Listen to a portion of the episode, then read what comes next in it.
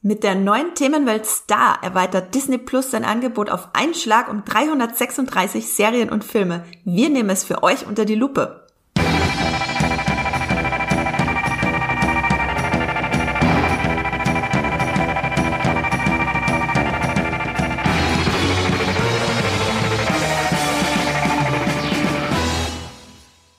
Und herzlich willkommen zu einer neuen Folge Streamgestöber, eurem WePilot Podcast über die besten Serien und Filme, die es da draußen beziehungsweise auf eurer Couch in äh, eurem Fernseher zu streamen gibt.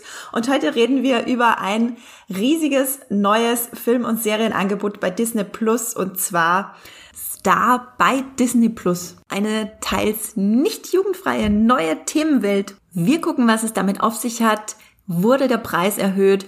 Und welche Highlights aus diesem riesigen Angebot solltet ihr unbedingt als erstes streamen. Ein kleiner Hinweis noch für alle Fans von Streamgestöber und die, die es werden wollen. Ihr könnt natürlich unseren Podcast auch abonnieren bei Spotify und Dutzenden anderen Podcast-Apps, eigentlich so gut wie bei allen Podcast-Apps. Guckt da mal nach und vergesst nicht die Benachrichtigung für neue Folgen zu aktivieren. Gemeinsam mit meiner tollen Kollegin Esther Stroh gucke ich mir das heute ganz genau an. Hallo Esther. Hallo, Grüße vom Straw Star zum Star erforschen. Und ich muss mich auch gleich entschuldigen, meine Nachbarn haben nämlich beschlossen, pünktlich zur Podcastaufnahme zu bohren beginnen. Ich weiß auch gar nicht, ob es die Nachbarn über mir sind, neben mir oder da drüben. Ich habe vorhin im Treppenhaus geguckt und da habe ich nichts gehört. Es ist alles sehr mysteriös. Äh, ich entschuldige mich auf jeden Fall dafür und hoffe, dass es nicht zu schlimm ausfällt.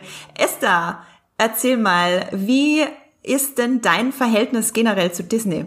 Äh, eigentlich ganz positiv. Also ich habe als Kind alle möglichen Zeichentrickfilme geguckt und äh, mir auch sonst äh, jetzt im immer erwachseneren Alter die, die Sachen gerne angeschaut. Ich mag da diese Märchenwelt, die aufgemacht wird und dass man es auch äh, mit der Familie zusammen gucken kann, wenn mal ein paar Jüngere dabei sind und so. Also habe ich da eigentlich ein recht positives Verhältnis, auch wenn ich jetzt nicht sage, dass ich alle Filme gut finde, die da so hervorgebracht wurden. Wie sieht's bei dir aus? Ähm, ja, ich habe so ein sehr zwiegespaltenes Verhältnis zu Disney. Also ich bin zwar sehr mit äh, sehr viel mit Disney aufgewachsen. Mein erster Kinofilm war König der Löwen, wie Meine bei so vielen anderen. Ja, stimmt, darüber hatten wir schon mal geredet. Ähm, ich finde teilweise die, die konservative Art, äh, die konservative Ader, ausgeprägte konservative Ader von Disney schwierig. Aber sie haben auch viele, viele, viele großartige Serien und vor allem Filme hervorgebracht, die ich über alles liebe und auch nicht missen möchte. Und bei Disney Plus war ich am Anfang skeptisch, weil sie als einziges Original, das mich interessiert hat oder das es gab generell äh, Mandalorian hatten. Und ansonsten nicht so viel Angebot, wo ich total drauf angesprungen bin. Äh, jetzt sieht das natürlich ganz anders aus mit Disney Plus und Star. Esther, ähm, an diesem Tage heute, am 23. Februar, wenn wir diesen Podcast aufnehmen, ist Star in Deutschland gelauncht. Hattest du schon Zeit reinzugucken? Ich habe schon mal ein bisschen reingeschnuppert, genau. Ich habe mich heute Morgen gleich eingeloggt und dann kam da die große Animation in meinem Browser, wo erst alle, was waren es, fünf Themenfelder oder eins, zwei, drei, vier, fünf, ja, äh, die bisher da waren, äh, aufgepoppt sind und dann eine große Animation kam, wo dann Star dann noch daneben erschien. Und dann kam als nächstes gleich, dass ich bestätigen sollte, dass ich 18 bin. um, um zu zeigen, dass ich auch Zugang haben darf zu dieser neuen äh, Sektion. Und äh, ja, seitdem äh, bin ich da, äh, habe ich mich da mal durchgescrollt und festgestellt, oh, oh, jetzt muss ich mich am Abend mal hinsetzen und alle Leute Sachen auf meine Merkliste setzen, damit ich da nichts äh, vergesse, was ich schon immer mal gucken wollte. ja, es ist schon wirklich erschlagend, wenn man sich das anguckt. 336 sind es, glaube ich, derzeit. Ähm, nageln uns nicht drauf fest. Es kommen vielleicht noch welche dazu, beziehungsweise im Laufe der Zeit kommen noch welche dazu. Wir haben händisch nachgezählt. Äh, Serien und Filme, die jetzt neu sind bei Disney Plus. Und diese Folge ist quasi ein Sequel zu unserer Folge 24, die wir vor ungefähr einem Jahr aufgenommen haben. Und zwar am, ich glaube, 23. März 2020, als Disney Plus in Deutschland gestartet ist. Es war äh, Fun Fact übrigens unsere erste Folge, die wir damals im Homeoffice aufgenommen haben. Oh nein, tatsächlich. ja, und übrigens zweiter Fun Fact, die erste Podcast Folge bei Streamgestöber hier mit Hendrik, der hat noch nie eine Folge in unserem Podcast Studio aufgenommen. Oh, der Arme.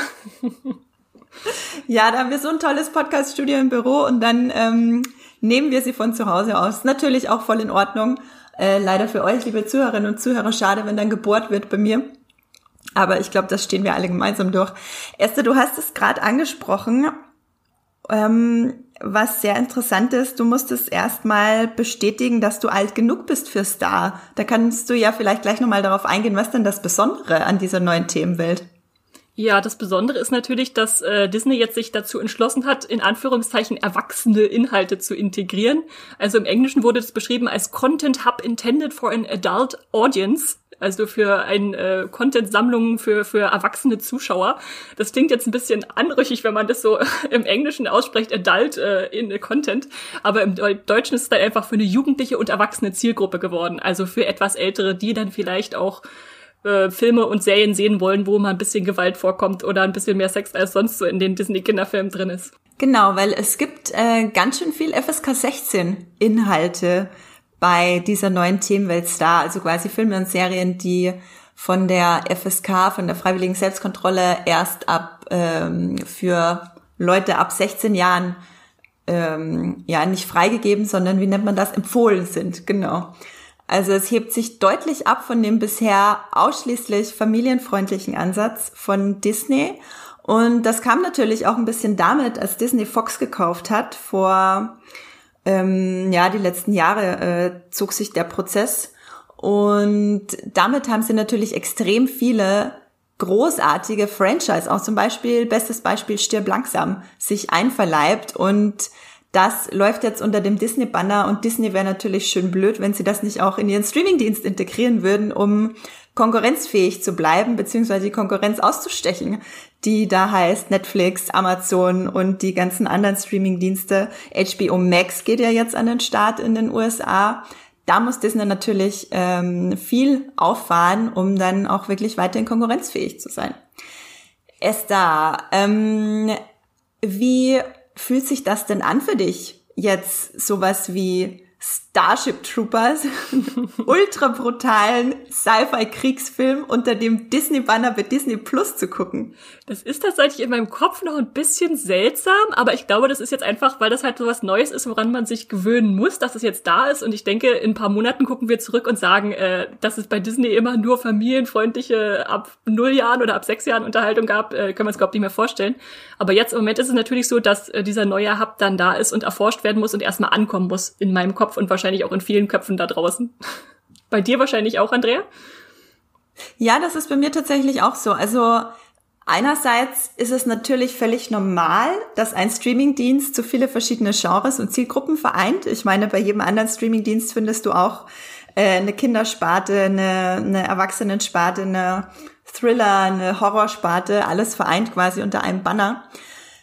Nur Disney ist halt das einzige Studio, das sich immer so ein ganz, ganz bestimmtes Image äh, bewahrt hat, dass sie jetzt aber nicht mehr, also in gewisser Weise müssen sie sich jetzt dem, dem Konkurrenzdruck einfach beugen. Und das finde ich schon ziemlich interessant. Bevor wir jetzt darauf eingehen, was Star genau ist und unser Sequel starten zu unserem Lohnt sich Disney Plus Podcast Folge 24. Nochmal für alle, falls ihr den erst hören wollt und dann diesen Podcast hören wollt. Lass uns noch mal kurz drüber reden. Wie hat sich denn, Esther, dein Streaming-Leben, nenne ich es mal, verändert jetzt die letzten elf Monate, seit Disney Plus dazu kam? Das war ganz interessant, weil es natürlich einfach noch ein Streamingdienst war, der mir ganz viel Nostalgie erstmal geboten hat. Also bei mir war es so, als ich angefangen habe, äh, mich bei Disney Plus rumzutreiben, klar, war erst noch Mandalorian und sowas, alles die neuen Sachen. Aber dann habe ich natürlich geschaut, was fehlt mir eigentlich noch in meinem äh, Disney-Hintergrundwissen. Und dann habe ich die ganzen Zeichentrickfilme, die alten, die ich noch nie gesehen hatte, auf meine Liste gesetzt und mich da teilweise durchgequält durch sehr stereotype Zeichnungen äh, anderer Kulturen, aber einfach um, weil ich so einen Vollständigkeitsanspruch äh, hatte. Und dann habe ich äh, mir die ganzen, weiß ich, die Tom Hanks Klassiker angesehen, die ich noch nicht kannte und sowas alles. Also es war dann eher so eine Art Aufholen und Nachholen von vielem, was mir irgendwie in der Vergangenheit noch entgangen war. Und dann hatte ich das Gefühl, dann gab es so ein paar Monate, wo das so ein bisschen eingeschlafen ist, wo ich das Gefühl hatte, ja, es ist noch viel da, was man gucken könnte, aber nichts, was mich jetzt so aktiv interessiert, was ich sofort schauen muss. Und die Sachen, die dazu kamen und neu ins Angebot kamen, waren halt dann auch so ja, Filme wie zum Beispiel die Ostwind-Reihe oder so, wo ich dachte, die muss ich jetzt in meinem Alter auch nicht unbedingt gucken, war nie so das Pferdemädchen. Hat mich jetzt nicht groß interessiert und deshalb ist jetzt Star für mich eigentlich ein ganz großer Schritt, wo ich denke, jetzt habe ich eigentlich noch mal einen zweiten Disney Plus Lounge für mich, wo ich sage, jetzt muss ich nochmal völlig neu eintauchen und nochmal völlig neu ausloten, was da alles da ist. Also das ist schon ganz spannend, dass das jetzt so eine, für mich so eine Art Wiederbelebung ist, dieses Streaming-Dienstes, der da irgendwie so im Hintergrund mit existierte, wo ich mal einmal in der Woche eine Folge WandaVision geguckt habe, aber jetzt nochmal, jetzt nochmal äh, voll im Bewusstsein ankommt. Ja, das ist schon total interessant, wie sich unser Streaming-Verhalten dann doch natürlich leiten lässt davon, wie sich die Streamingdienste aufstellen in Deutschland und was sie für ein Angebot haben, wie wir dann doch da ähm, eben sehr, sehr darauf gehen, wenn es mal wo wirklich was Neues gibt. Da es scheint, als hätten alles, als hätten wir so viel Angebot bei so vielen Streamingdiensten, aber irgendwie, wenn dann halt einer 300 Sachen droppt, äh, ähm, auf einen Schlag quasi uns hinknallt, dann ist das doch eine Besonderheit. Und auch so der, der größte, im Englischen heißt es, äh, nennt man, äh, sagt man immer Content Drop, also ähm, Inhalts inhaltliche Ausschüttung. die größte inhaltliche Ausschüttung, danke Esther. Ja, bei mir war es die, el die letzten elf Monate, seit Disney Plus gestartet ist, ein sehr großer Nostalgie-Flash. Bitte? Auf jeden Fall. Sorry. Für mich ist alles gut. Für mich ist Disney Plus so ein bisschen der Corona-Streaming-Dienst, was ja natürlich auch kein Wunder ist, weil Disney Plus genau dann in Europa gestartet ist, als bei uns der Lock, der Corona-Lockdown kam ähm, Ende März. Und ich Disney Plus nur in der Corona-Zeit kenne, in der Pandemie. In den USA startet das schon ein paar Monate vorher. Die haben das quasi, die haben den Mandalorian schon vor Corona weggebinged. ähm, genau, wir konnten uns dann, als es bei uns, äh, als wir uns alle auf die Couch und in die eigenen vier Wände zurückziehen mussten im März 2020, äh, kam Disney Plus und war natürlich für mich persönlich eine total willkommene Abwechslung zu dem ganzen Corona-Medien-Wahnsinn, weil ich da in meine Kindheit eintauchen konnte. Ich habe mir König der Löwen angeguckt, ich habe mir Pocahontas angeguckt, habe seitdem Ohrwurm von den Pocahontas-Liedern, vor allem dem Colors of the Wind äh, und habe mir so alte Animationsserien wie Gargoyles einfach sofort reingezogen, die ich in meiner Kindheit geguckt habe und das hat mir auch echt gut getan. Aber wie bei dir ist es bei mir dann auch eingeschlafen nach einer Weile. Als ja. so die erste Staffel Mandalorian durch war, ich so den ersten Nostalgieschub aufgesogen hatte, ist es dann irgendwann eingeschlafen. Und jetzt wacht es gerade wieder auf mit Star, quasi ähnlich wie bei dir, glaube ich. Ich glaube, es passt doch von der Stimmung her ganz gut, dass du sagst, es fing so als Corona-Streaming-Dienst an, weil natürlich hat man dann irgendwie Sachen gesucht, die einem, oder mir, ich zumindest, mir ein gutes Gefühl gegeben haben, irgendwas Warmes, Weiches, wo man sich reinlegen konnte, was Bekanntes oder was irgendwie, was gute Laune macht. Und das hat natürlich die Disney-Unterhaltung auf jeden Fall geboten wahrscheinlich sind wir jetzt inzwischen so lange in der, im Zuhause äh, äh, und dass wir uns da aufhalten, dass wir denken, jetzt können wir auch mal mit Star mal wieder ein bisschen Action und Gewalt auch bei Disney Plus vertragen. Ja, bei mir hat das tatsächlich schon vor ein paar Monaten angefangen, dass ich äh, fast nur noch Horrorfilme gucke. Das ist, ich habe das schon öfter mal erzählt im Podcast. Ich weiß nicht, warum das so ist. Das ist eigentlich schon seit seit über einem halben Jahr so. Ich gucke wirklich, wirklich gerne Horrorfilme, vor allem Sci-Fi-Horror und so richtiger Gruselhorror. Das ist für mich die, da, da kann ich dem Alltag am besten entfliehen tatsächlich. Viel besser als bei einem Fantasy-Drama oder einem Liebesfilm oder, oder so. Das, äh, keine Ahnung warum. Das ist einfach so völlig fernab und dann bin ich da zack, weg in einer anderen Welt. Das ist doch gut. Jede und jeder genau. das seine. Dann lass uns doch über Star reden. Was ist Star? Erstmal, um euch, liebe Zuhörerinnen und Zuhörer, ein Gefühl zu geben, wie unfassbar viel 336 Filme und Serien eigentlich ist. Welche davon sich besonders lohnen. Darauf kommen wir später noch zu sprechen. Aber um euch ein Gefühl dafür zu geben, wie viel das eigentlich ist, wird Esther jetzt in einer Minute so viele Titel runterrattern, wie sie nur kann. genau, ähm, vielleicht, äh, vielleicht trotzdem verständlich sprechen, Esther. Ich, ich weiß ja nicht, wie, ich, ich bin sehr gespannt darauf, wie schnell du reden kannst und wie viel von den Sachen, die du sagst, ich noch verstehe dann. okay, und nach äh, 30 Sekunden werde ich äh, rufen, okay, stopp und jetzt, mit was fängst, fängst du an? Serien oder Filme? Ich fange mit Serien an, glaube ich. Die sind schaffbarer als die Filme. okay, nach 30 Sekunden werde ich dann rufen, okay, stopp und jetzt Filme. okay, auf die Plätze, fertig, Los. 24, 911, Akte X, Alles Betty, American Dead, Atlanta, Big Sky, Blackish, Bones, Buffy, Burn, Notice, Castle, Code Black, Desperate Housewives, Family Guy, Feud, Firefly, Flash Forward, Glee, Grey's Anatomy, Hellstrom, High Fidelity, How I Met Your Mother, Lie to Me, Lost, Love, äh, Lost, äh, Love Victor, Prison Break, äh, Raising Hope, Revenge, Rosewood, Scandal, Screams, Scrubs, Sleepy Hollow, äh, Snowfall, Solar Opposites, Sons of Anarchy, Terra Nova, Foster's Gifted, Killing, äh, The Walking Dead, You're the Worst, äh, sind noch keine 30 Sekunden um. das, Und jetzt die Filme. Äh, Kingsman, The Secret Service, Logan, Deadpool, äh, Braveheart, Moulin Rouge, Der Marsianer, äh, 96 Hours, Borat, Con Air, Das Omen, Planet der Affen, Staatsfeind Nummer 1, Dragon Ball Evolution, Predator 1 und 2, äh, Grand Budapest Hotel, High Fidelity, iRobot, Independence Day, Der Teufel trägt Pater, Maze Runner 1 und 2, Pretty Woman, Science, äh, Speech, Stirb langsam, Unbreakable, äh, Romeo und Julia, Das Schicksal dieser Verräter, Magus Spuren, Die Bücher, Diebin, Best Exotic, Marigold Hotel, äh, The Village, Waterboy, Absolutely Famous, Akte X, alles, was wir geben mussten, Another Earth, Aquamarine, Ausnahmezustand, oh, Außer Kontrolle, Australia, Bachelor Party. Stopp, stopp, stopp. Ich habe noch nie in meinem Leben jemanden so schnell so viele Serien und Filme aufzählen äh, hören. Esther, was glaubst du, wie viel Prozent von dem Gesamtangebot hast du gerade geschafft? Also äh, von den Ferien, äh, von den Serien sind wir ganz gut dabei, da bin ich, glaube ich, fast alle durchgekommen. Äh, bei dem Film würde ich sagen, vielleicht so ein ähm, Achtel, Sechzehntel, keine Ahnung. Das sind deutlich mehr. Ja, es ist ähm, ja, gerade gerade die Filme ähm, schon Wahnsinn. Also da ist jetzt auch ziemlich viel dabei, wo ich sage, okay, das interessiert mich überhaupt nicht. Aber natürlich sind auch ein paar richtig, richtig gute Highlights dabei. Darauf kommen wir auch später noch zu sprechen. Genau, im zweiten Teil des Podcasts werden wir dann euch unsere größten Highlights, äh, die ihr, wie wir denken, unbedingt gucken solltet bei Star, wenn ihr sie noch nicht kennt, aufzählen, beziehungsweise euch ein bisschen was davon erzählen.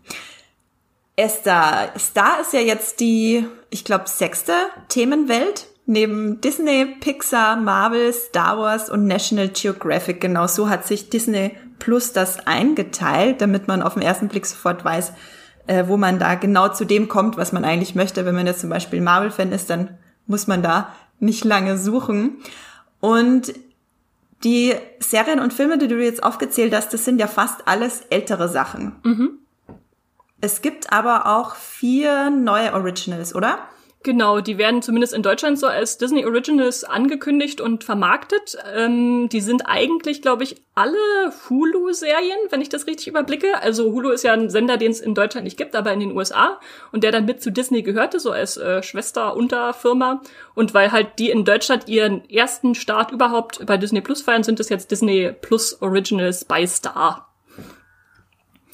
Ähm, genau. Das sind vier Sachen. Kannst, kann du, kannst du ganz kurz Genau. Ich kann sie ja mal kurz nennen, genau. Das sind äh, Big Sky, Love Victor, Hailstrom und Solar Opposites. Genau, wir werden auf jeden Fall nachher, wenn wir euch unsere Highlights nennen, auch noch darauf eingehen, welche sich von diesen neuen Originals lohnen. Esther, ich glaube, du hast sogar bei, alle rein, bei allen reingeguckt, oder? Tatsächlich, zwei habe ich ganz gesehen und bei zweien habe ich jeweils den äh, Piloten geguckt. Genau, ich habe gerade noch mal nachgeguckt. Äh, Big Sky ist tatsächlich keine Hulu-Serie, sondern eine ABC-Serie. Ah ja, okay, danke. Das heißt, die wurde nicht äh, durch den Kauf von Fox einverleibt. Genau, Hulu, der Sender, den es ja bei uns oder Streamingdienst in den USA, den es ja leider bei uns nicht gibt. Ähm, wo jetzt aber Gott sei Dank durch Star manche der Produktion zu uns via Disney Plus kommen ähm, ist durch die Übernahme von Fox bei Disney gelandet und der Sender ABC, wo letztes Jahr Bix, die erste Staffel Big Sky lief, die jetzt auch bei Disney Plus ist, das äh, gehörte vorher schon zu Disney, genau. ABC ist der Sender, wo auch, ich glaube, Desperate Housewives herkommt, Lost herkommt, etc. Genau, und da sind jetzt, glaube ich, keine deutschen Sachen dabei. Es wurden aber deutsche Eigenproduktionen angekündigt, ne, für die Zukunft. Genau, das ist auch erst vor relativ kurzer Zeit jetzt passiert. Ich glaube, letzte Woche erst. Ähm, dass es natürlich auch hieß, äh, Eigenproduktion könnt ihr euch auf was gefasst machen. Jetzt bei Disney Plus Star auch, dass dann halt nicht nur familienfreundlich, sondern auch eben diese Star-Produktionen kommen. Und da wurde für Deutschland angekündigt erstmal zwei Sachen. Also insgesamt, glaube ich, zehn für Europa erstmal angekündigt. Äh, vier aus Frankreich, zwei aus Italien, was aus Niederlanden und so. Und für Deutschland sind das zwei Sachen. Und zwar einerseits ähm, Sam der Sachse. ein Biopic-Drama äh, über den ersten schwarzen Polizisten Ostdeutschlands in den 1990er Jahren, der da so ein bisschen zum Medienstar aufsteigt und dann aber auch in die Kriminalität abrutscht und hinter Gittern landet. Ähm, hört sich so ein bisschen, ja, ja, hört sich schon äh, nach einer, also ist eine wahre Geschichte und äh, durchaus als Thriller, denke ich mal, angelegt. Und, äh, oder zumindest als Drama.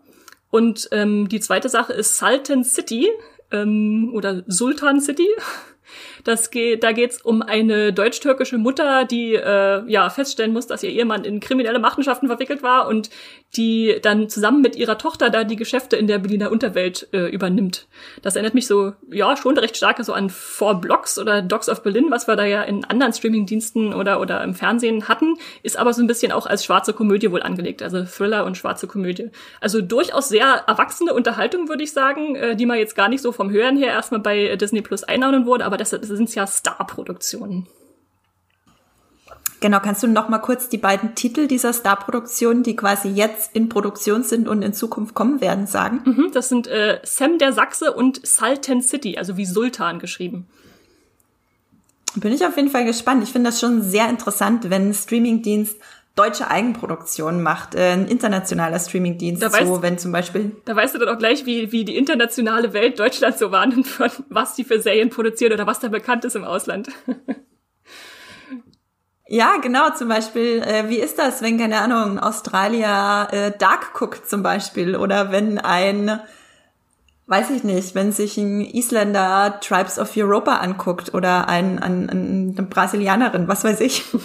es ist schon, finde ich schon immer ganz interessant. Da haben wir auf jeden Fall natürlich auch ein spezielles Auge drauf auf die deutschen Eigenproduktionen und wie die international wahrgenommen werden. Hm, und ganz spannend ist auch, dass. Genau, bevor wir jetzt Achso, ganz kurz nur, äh, spannend ist natürlich auch den Plan, den Disney da gleich verkündet hat, dass nämlich insgesamt 50 Produktionen für Europa bis 2024 kommen wollen. Also die machen da jetzt schon eine Content-Offensive, dass auch die eigenen Länder jetzt produzieren, was ja Netflix von der Weile, schon seit einer Weile macht, dass die da auch jetzt nachziehen mit ihren eigenen Sachen.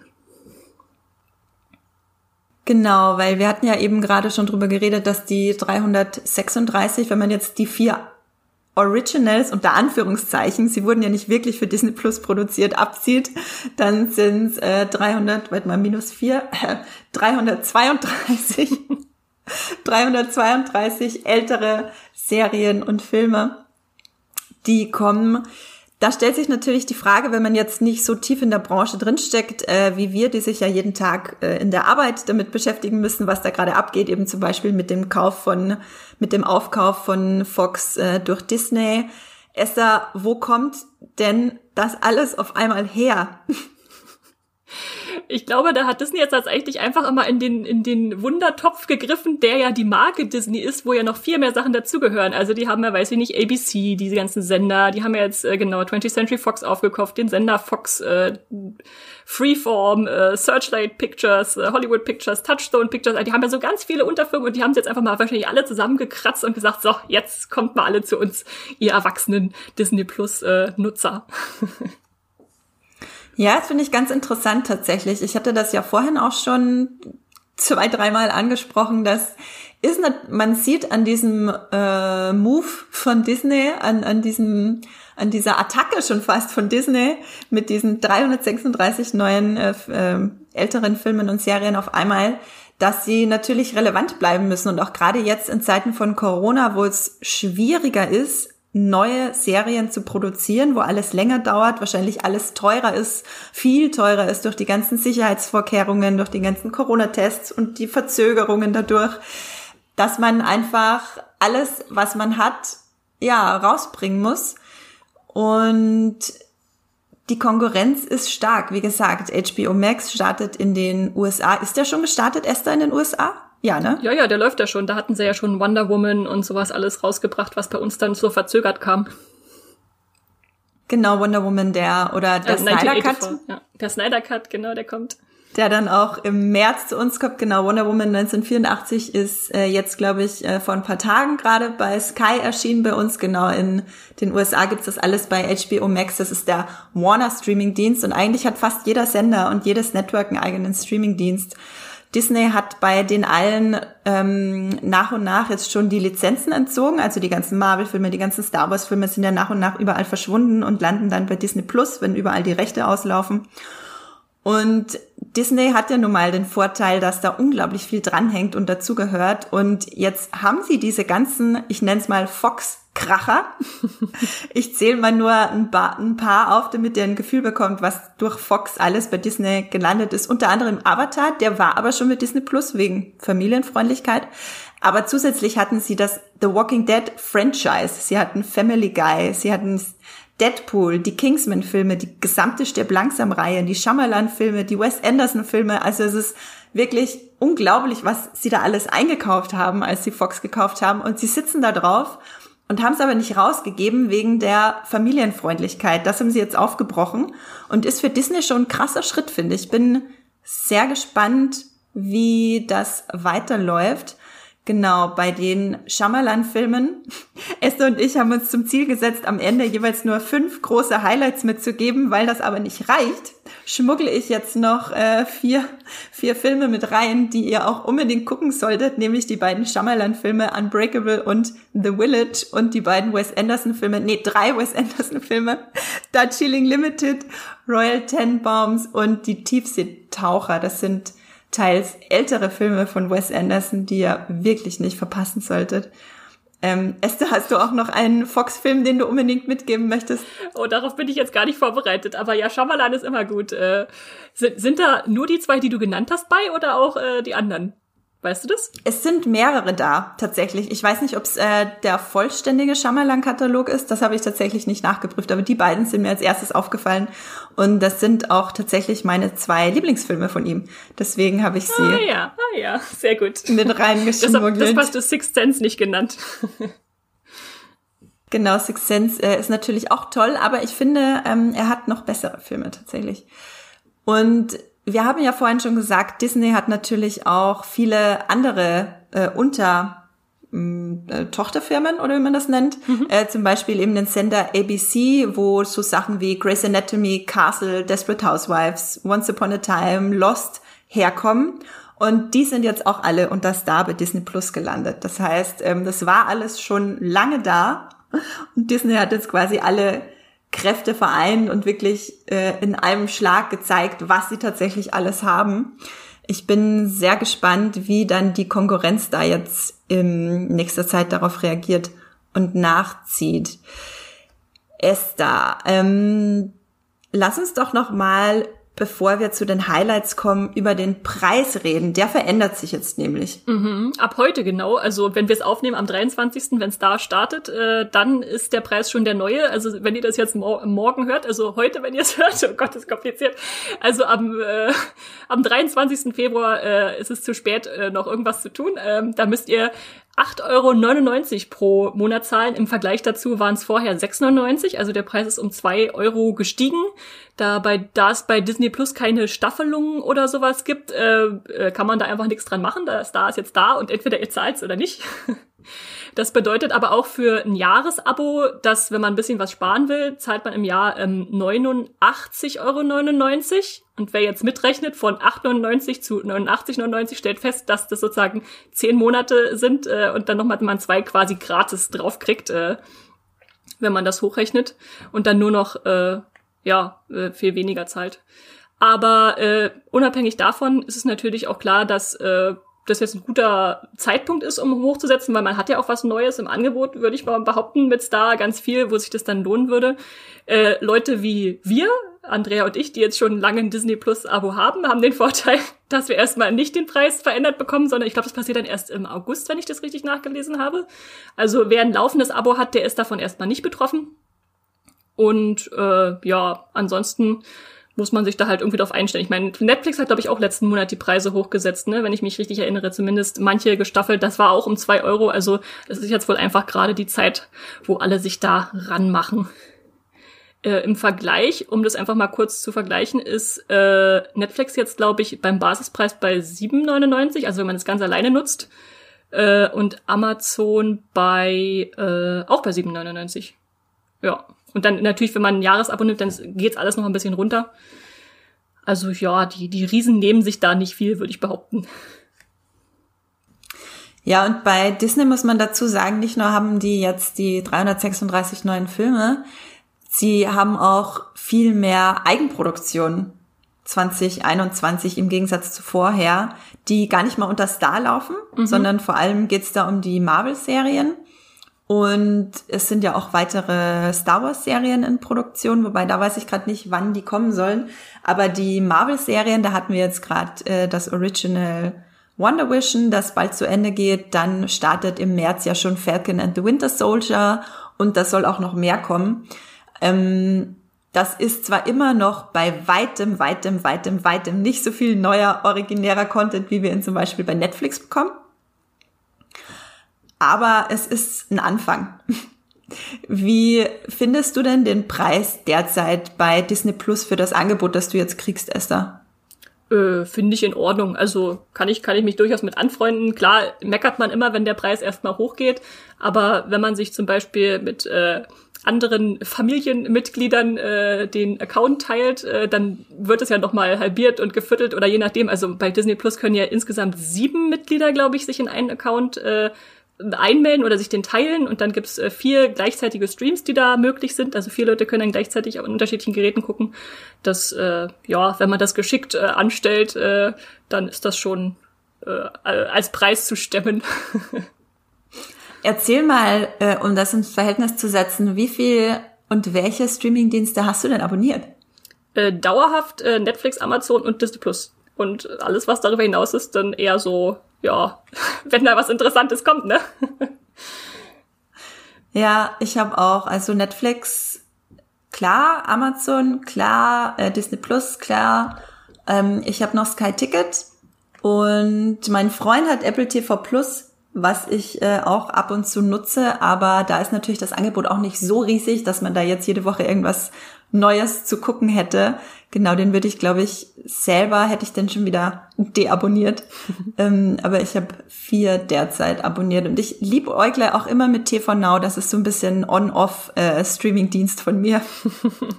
Diese Beziehung. So, Genau, es ist, es ist ein bisschen so eine On-Off-Beziehung. Ist nicht immer ganz einfach mit TV Now und mir, aber da ist irgendwie was zwischen uns. Ihr kommt nicht voneinander das geht los. Nicht weg. ja, spätestens wenn die dritte Staffel New Amsterdam kommt mit meinem großen neuen Liebling Ryan Eggert, von der ja bei der Blacklist dabei war, dann bin ich wieder am Start bei TV Now. Ähm, genau, Esther, wir haben jetzt sehr viel über die Basics geredet, die, die, die Basisdaten von Disney Plus. Was gibt's da alles? Wo kommt das her? Wie viel kostet das? Lass uns doch jetzt ein bisschen persönlicher werden und zwar, welche Sachen sollten die Leute, die den Podcast hören, unbedingt gucken, beziehungsweise was sind die Sachen, über die wir uns am meisten gefreut haben.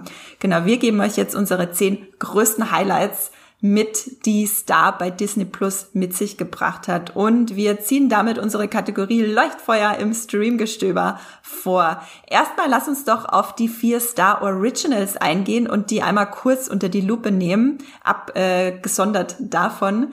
Welche vier Originals gibt's denn? Du hast es vorhin ja schon mal kurz angesprochen. Ich kann später was zu Big Sky sagen. Vielleicht möchtest du einmal kurz mitgeben, wie dir die anderen drei gefallen haben, Esther. Ja, na klar. Ähm, womit fange ich denn am besten an? Nehmen wir mal Hellstrom als erstes, weil das eine abgeschlossene Serie ist, beziehungsweise eine abgebrochene Serie, die jetzt einfach nur eine Staffel mit zehn Folgen hat. Wer unseren Podcast regelmäßig hört, hat da sicherlich Max schon mehrfach drüber reden hören. Ähm, das ist die äh, ursprüngliche Marvel-Horrorserie, der jetzt der Ma das Marvel ein bisschen entzogen wurde. Da geht's um zwei Geschwister, Damon und Anna, die haben beide recht düstere übernatürliche Fähigkeiten und eine komplizierte Dynamik zwischen sich als Bruder und Schwester. Ähm, haben so in der Welt des Exorzismus zu tun. Ähm, er ist unterwegs, um dagegen vorzugehen. Sie hat da eher zwielichtige Geschäftsbeziehungen. Ähm, die Mutter der beiden ist seit Jahren in einer Irrenanstalt, beziehungsweise, äh, beziehungsweise Psychiatrie, weil sie von einem Dämon besessen ist, der einfach nicht weggehen will. Und äh, ja, das ist so die Ausgangssituation. Also es ist eine Horrorserie, ich habe die ganz durchgeguckt. Äh, mir hat sie ganz gut gefallen, die kann man ganz gut wegschauen. Ich, ich mochte die beiden äh, Hauptdarsteller, Tom Austin und Sidney Lemon. Äh, Elizabeth Marvel, die Mutter, ist natürlich auch immer super. Und ähm, das äh, hat jetzt das Horrorrad nicht neu erfunden, aber was so eingebracht wurde an Exorzismus-Sachen und äh, Umgang mit äh, Besessenheit und Dämonen und sowas alles, das äh, ist schon ganz nett anschaubar. Also wenn ihr mal was äh, Horrorknackiges weggucken wollt, was ganz spannend ist, dann schaut euch das gerne an, würde ich sagen. Hellstrom. Dabei Hellstrom, genau. Dabei bist du eigentlich gar nicht so die Horrorguckerin, ne? Äh, erstaunlicherweise doch, aber ich bin, weil es so viele Aha. Experten in der, in der Redaktion gibt, da dränge ich mich da eigentlich selten in den Vordergrund, wenn es um Horror geht. Aber ich habe auch äh, ein paar Mädels, mit denen ich regelmäßig wahrscheinlich einmal in der Woche so ein Horror-Group-Watch mache. Das ist ja großartig, das wusste ich gar nicht, Esther. Tja, kommen ja, hier noch Sachen ans Licht. ja, Mensch, Gott sei Dank haben wir den Podcast, sonst wüsste ich jetzt nicht, äh, dass wir eine Horrorliebe teilen. Siehst du, müssen wir erst in Disney Plus drüber reden, dass ich Horror mag ja, soweit so weit ist es schon gekommen. Ich, äh, da, danke Disney. Ja, ich glaube, das liegt bei mir auch damit begründet, weil ich halt der mega Fantasy-Liebhaber bin. Und Fantasy und Sci-Fi und Horror, die, die geben sich ja so ein bisschen die Klinke in die Hand, die gehen ja häufig nah aneinander über mit übernatürlichen Elementen und was da so passiert. Insofern äh, kommt man da eigentlich nicht dran vorbei. Und wenn man dann irgendwann ein bisschen abgehärtet ist, dann geht das auch. ja, da ähneln wir uns, glaube ich, auch extrem. Ich bin auch einfach eine riesige Genre-Liebhaberin und, und, und suchte alles weg, was, was vor allem Sci-Fi und Horror ist, aber auch Fantasy. Und ich kann mich auch noch erinnern, ich weiß nicht, ob ich das im Podcast schon mal gesagt habe, als wir uns das allererste Mal gesehen haben, Esther, das war im Mui-Pilot-Büro, mhm. da hast du zu mir gesagt, ich weiß nicht mehr ganz genau, wie das Zitat, wie es äh, im O-Ton war, aber irgendwas in Richtung, ach, mit dir kann ich ja jetzt in Zukunft dann immer über Sci-Fi reden. Das habe ich mir gemerkt. Ja, siehst du, und jetzt sind, weiß ich nicht, sechs Jahre vergangen oder wie viel es sind. und äh, wir reden immer noch über Sci-Fi, ist das nicht schön? Und über Horror jetzt auch. Das ist wundervoll. Wir teilen uns ja nachher auch einen ganz, ganz großen äh, Sci-Fi-Tipp, den wir beide den äh, Zuhörerinnen und Zuhörern mitgeben wollen. Genau, also wir hatten jetzt Hellstrom, dann gibt's noch drei andere Star Originals. Genau, dann habe ich noch reingeguckt über in äh, Solar Opposites ähm, das ist eine Animationsserie von den Rick und Morty Schöpfern. Äh, also die Animation kann man sich dann auch genauso vorstellen.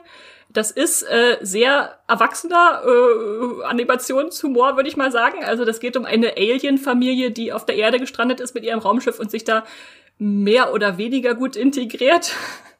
Und äh, ja, ich muss zugeben, mein Humor war es nicht. Es ist halt so dieser typische Rick and Morty Humor, häufig unter die Gürtellinie, dann läuft da mal ein Monster über die Straße und schläft die Eingeweide hinter sich her und die äh, Alien-Kinder sezieren eine Mitschülerin, indem sie den Kopf aufschneiden und Cola reingießen und so. Also wer mit sowas nicht anfangen, nicht unbedingt viel anfangen kann, der sollte da die Finger von lassen. Äh, aber ich glaube, Rick und Morty Freunde kommen da auf ihre Kosten.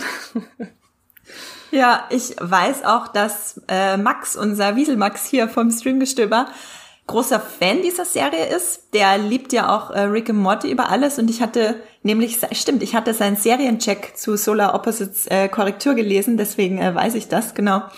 Und der würde euch das auf jeden Fall wärmstens empfehlen. Also stimmt, was Esther sagt, wenn ihr Rick and Morty Fans seid, dann wird euch, ist äh, Solar Opposites genau das, worauf ihr sofort springen solltet bei Star bei Disney Plus. Genau, und wenn ihr wie ich über die erste Folge einfach nicht lachen könnt, dann äh, müsst ihr das auch nicht weiter gucken. Jedem das seine.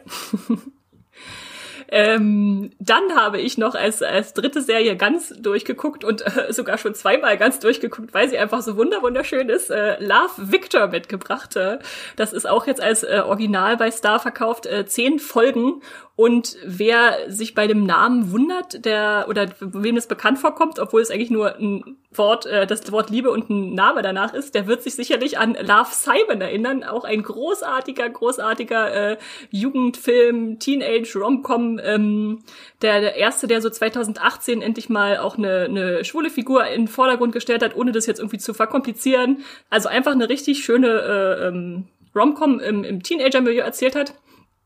Ähm, und Love Victor schließt jetzt daran an, also spielt an der gleichen Schule, hat aber einen anderen äh, äh, Jungen zur Hauptfigur, der da mit seiner Familie ankommt und neu Fuß fassen will und äh, ja, so ein bisschen in der Ehekrise seiner Eltern auch äh, versucht dann seine sexuelle Orientierung auszuloten und sich erstmal klar zu werden, was er denn genau ist oder was er sein will.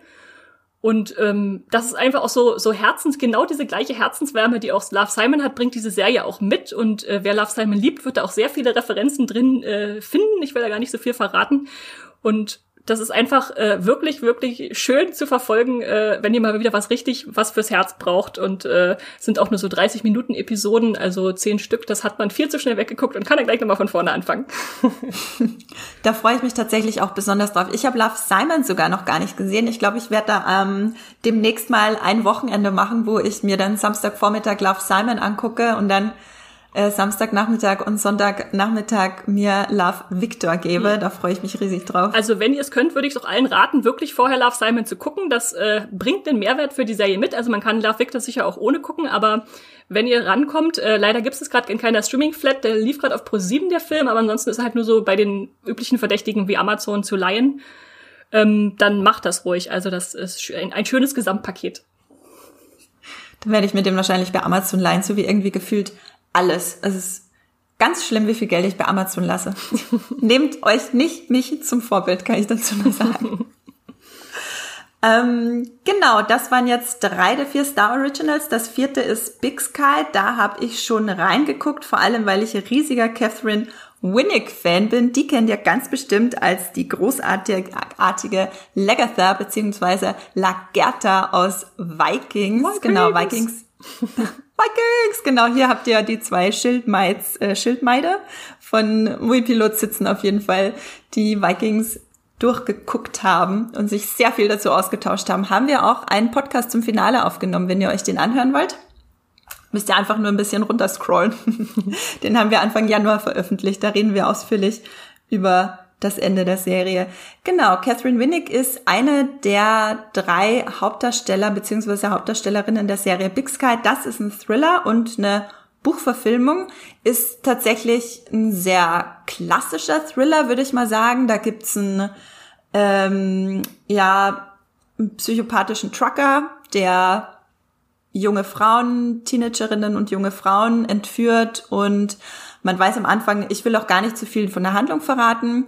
Und dann gibt's ähm, eine Privatdetektei, wo der äh, Ryan Filippi spielt denjenigen, der es leitet, ist ähm, getrennt, hat ein Kind mit Catherine Winnick und hat sich was mit seiner Mitarbeiterin angefangen, dummerweise. Und da ist so ein äh, unangenehmes Dreieck am Anfang, das sich aber in eine sehr, sehr, sehr interessante Richtung bewegt. Also ich will gar nicht spoilern, aber guckt die erste Folge zu Ende. Ich kann es euch nur raten, wenn ihr euch, so wie ich, am Anfang denkt, hm, ist jetzt ein bisschen zu wenig Catherine Winnick und hm, ist mir ein bisschen zu klischeehaft. Guckt, wenn ihr Thriller mögt, die erste Folge zu Ende und ihr werdet einfach nur denken, ich, ich war auch, als, als Ende der ersten Folge dachte ich so, was ist hier gerade passiert? das hat es tatsächlich noch mal eine neue Richtung geschubst und ich fand es auch wirklich witzig. Ich bin nämlich in die Serie reingegangen und habe gedacht, Mensch, äh, Ryan Philippe, den habe ich ja schon ewig nicht gesehen, irgendwie hier eiskalte Engel und so. Äh, wo ist der überhaupt abgeblieben? Und äh, jetzt könnt ihr ihn zumindest in Big Sky noch mal sehen. genau, jetzt könnt ihr ihn zumindest im Big Sky noch mal sehen. Ich fand es auch ähm, ganz interessant. Ich glaube, da muss ich dann nach dem Podcast recherchieren, damit ich jetzt nichts Falsches sage. Ich habe ihn auch letztens noch mal woanders gesehen.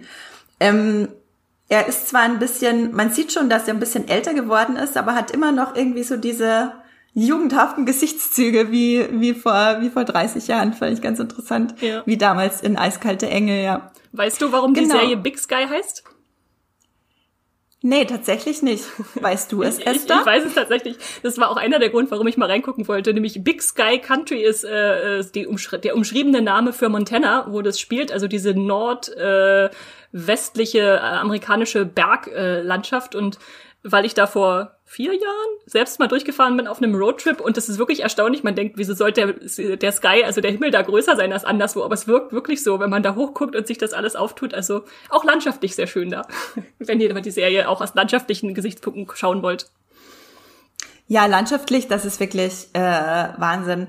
Und eine Sache, die fand ich sehr interessant, die habe ich gelesen, ähm, als die Serie rauskam bei ABC, gab es eine große Kontroverse um die Serie, weil dort, wo sie gedreht wurde, gibt's überproportional, leider überproportional viele Morde an jungen weiblichen Native Americans. Allerdings spielt das in der Serie selber gar keine Rolle. Mhm. Ähm, das kann ich natürlich verstehen, dass das äh, vielen Leuten, äh, dass das sehr bitter ist und sehr, sehr, ja, unsensibel gegenüber äh, vielen Leuten. Genau, abgesehen von der Kontroverse ist die Serie an sich auf jeden Fall sehr unterhaltsam. Ich habe jetzt die ersten drei Folgen geguckt und werde es auf jeden Fall weiter gucken, freue mich schon drauf. Und bei den Star Originals, unter Anführungszeichen, äh, da sind jetzt jeweils die ersten zwei Folgen online gekommen, quasi am 23. Februar und am Freitag kommt die dritte und dann immer jeden Freitag kommt die neue. Nicht, dass ihr euch wundert, hör, warum sind da nur zwei Folgen da?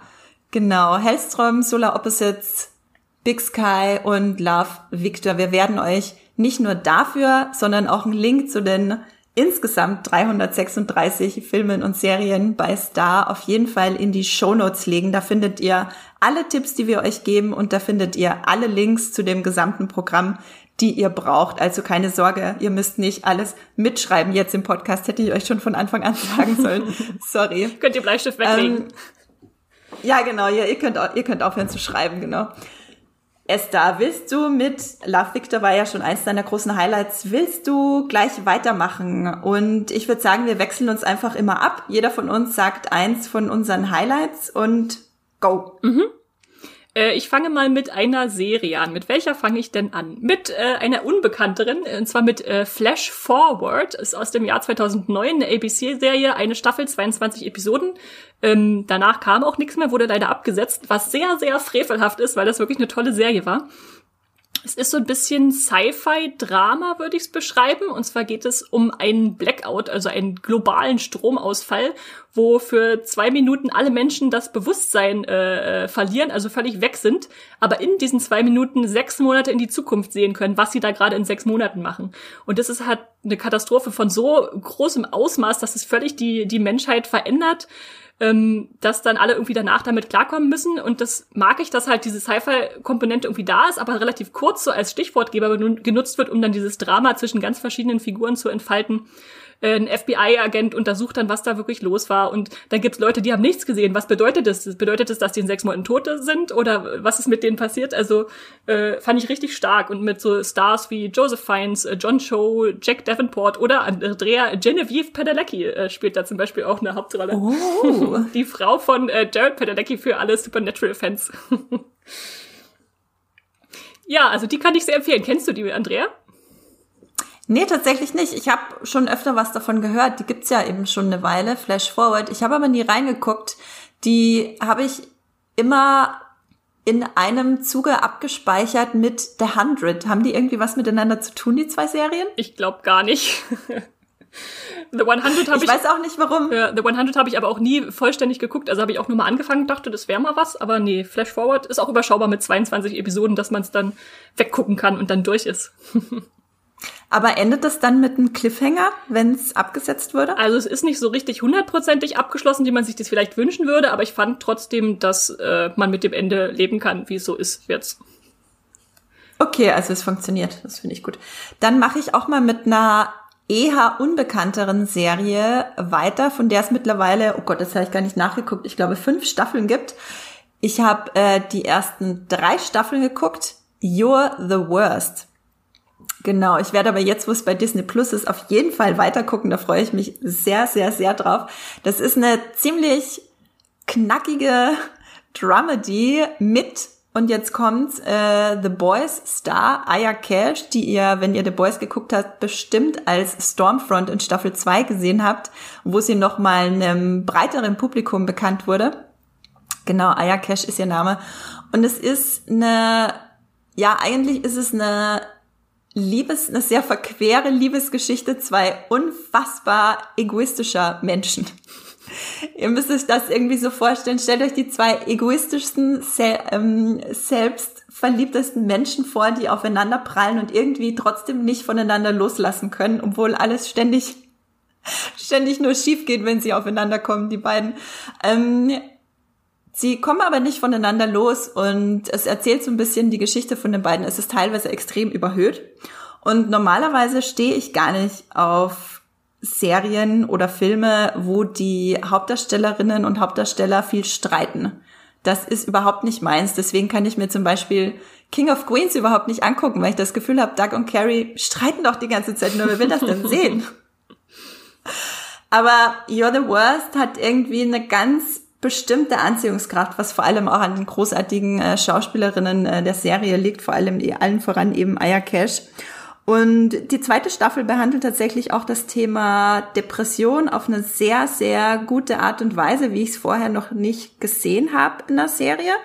Und generell werden auch einfach wirklich harte Themen angesprochen, zum Beispiel äh, wie schwer es für Kriegsveteranen in den USA ist, ähm, wie sehr sie teilweise vom System im Stich gelassen werden, äh, PTSD, also posttraumatisches Belastungsstörung. Aber ist auf jeden Fall. Es ist schon eine Comedy-Serie, oder? Also, äh, oder so eine Dramedy oder. Dramedy. Mhm. Ich würde es als Dramedy bezeichnen. Also es ist größtenteils eine Comedy, aber es erwischt einen teilweise schon ziemlich stark, mhm. weil sie mhm. diese Themen gut herausarbeiten und die Charaktere teilweise ähm, in, an ihrem eigenen Egoismus immer wieder zerbrechen und in sich zusammenfallen. Das ist schon gar nicht so leicht anzugucken, hat aber dann meistens trotzdem einen sehr lockeren, fluffigen Ton, weil es vor allem als Comedy angelegt ist. Also You're the Worst kann ich euch absolut empfehlen, weil wenn ihr auf Dramedies steht. Wie viele, wie viele Folgen sind da pro Staffel? Weißt du das aus dem Kopf?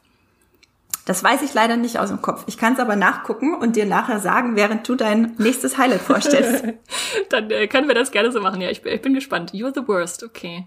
Ähm, dann mache ich mal weiter mit noch einer Serie, die sicherlich viele schon kennen, äh, weil natürlich auch viele Klassiker einfach im Programm sind. Und zwar Firefly von 2002 bis 2003 lief die, glaube ich, in einer Staffel mit äh, 14 Episoden und später kam da noch ein Abschlussfilm, der das irgendwie abgerundet hat, weil die Serie nicht zu Ende geführt wurde.